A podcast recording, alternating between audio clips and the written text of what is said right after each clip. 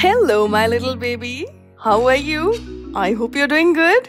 Are you ready for good night stories? So, let's get started. Good night stories with Simran.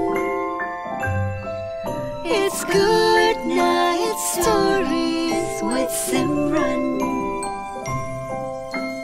Tonight, I'm going to tell you the story of a tiny star.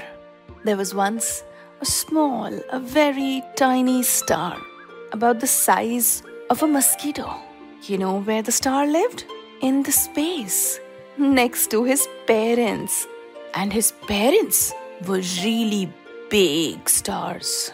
The little star was very curious and always wanted to know what was going on.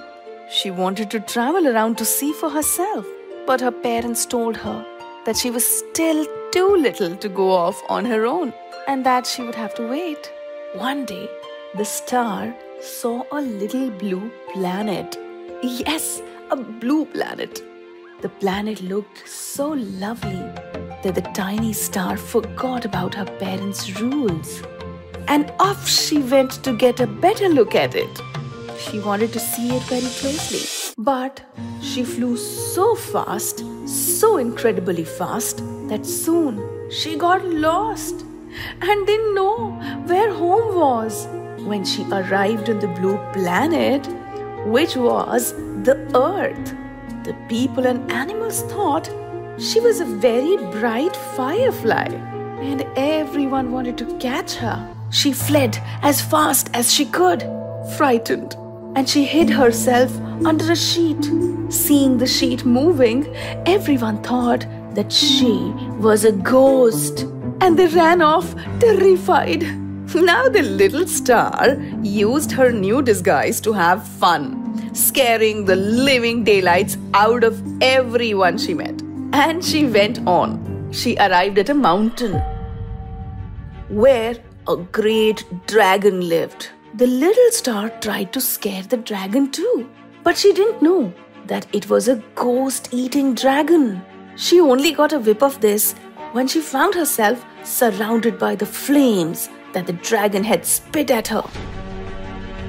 Luckily, she was a very hot little star, so she managed to escape the dragon and its flames. However, she had been frightened to death, and this combined with the sadness of missing her parents. She cried for a while, but then, as night fell, she got an idea to help her find her parents. She went to a very high mountain and found a big boulder. Then, looking up at the sky, she hid behind the boulder, then reappeared, then hid again, and so on. Her parents were very worried about her and were searching everywhere to find her. They saw her light appearing and disappearing off in the distance. You know, na, star shines? Instantly, off they flew to find her.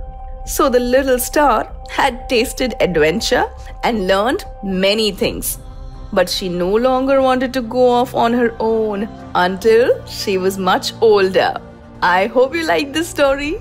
Never go anywhere alone, okay? That's all for tonight. I hope you like the story. Take good care of yourselves. Good night, my baby. Good night stories with Simran. It's good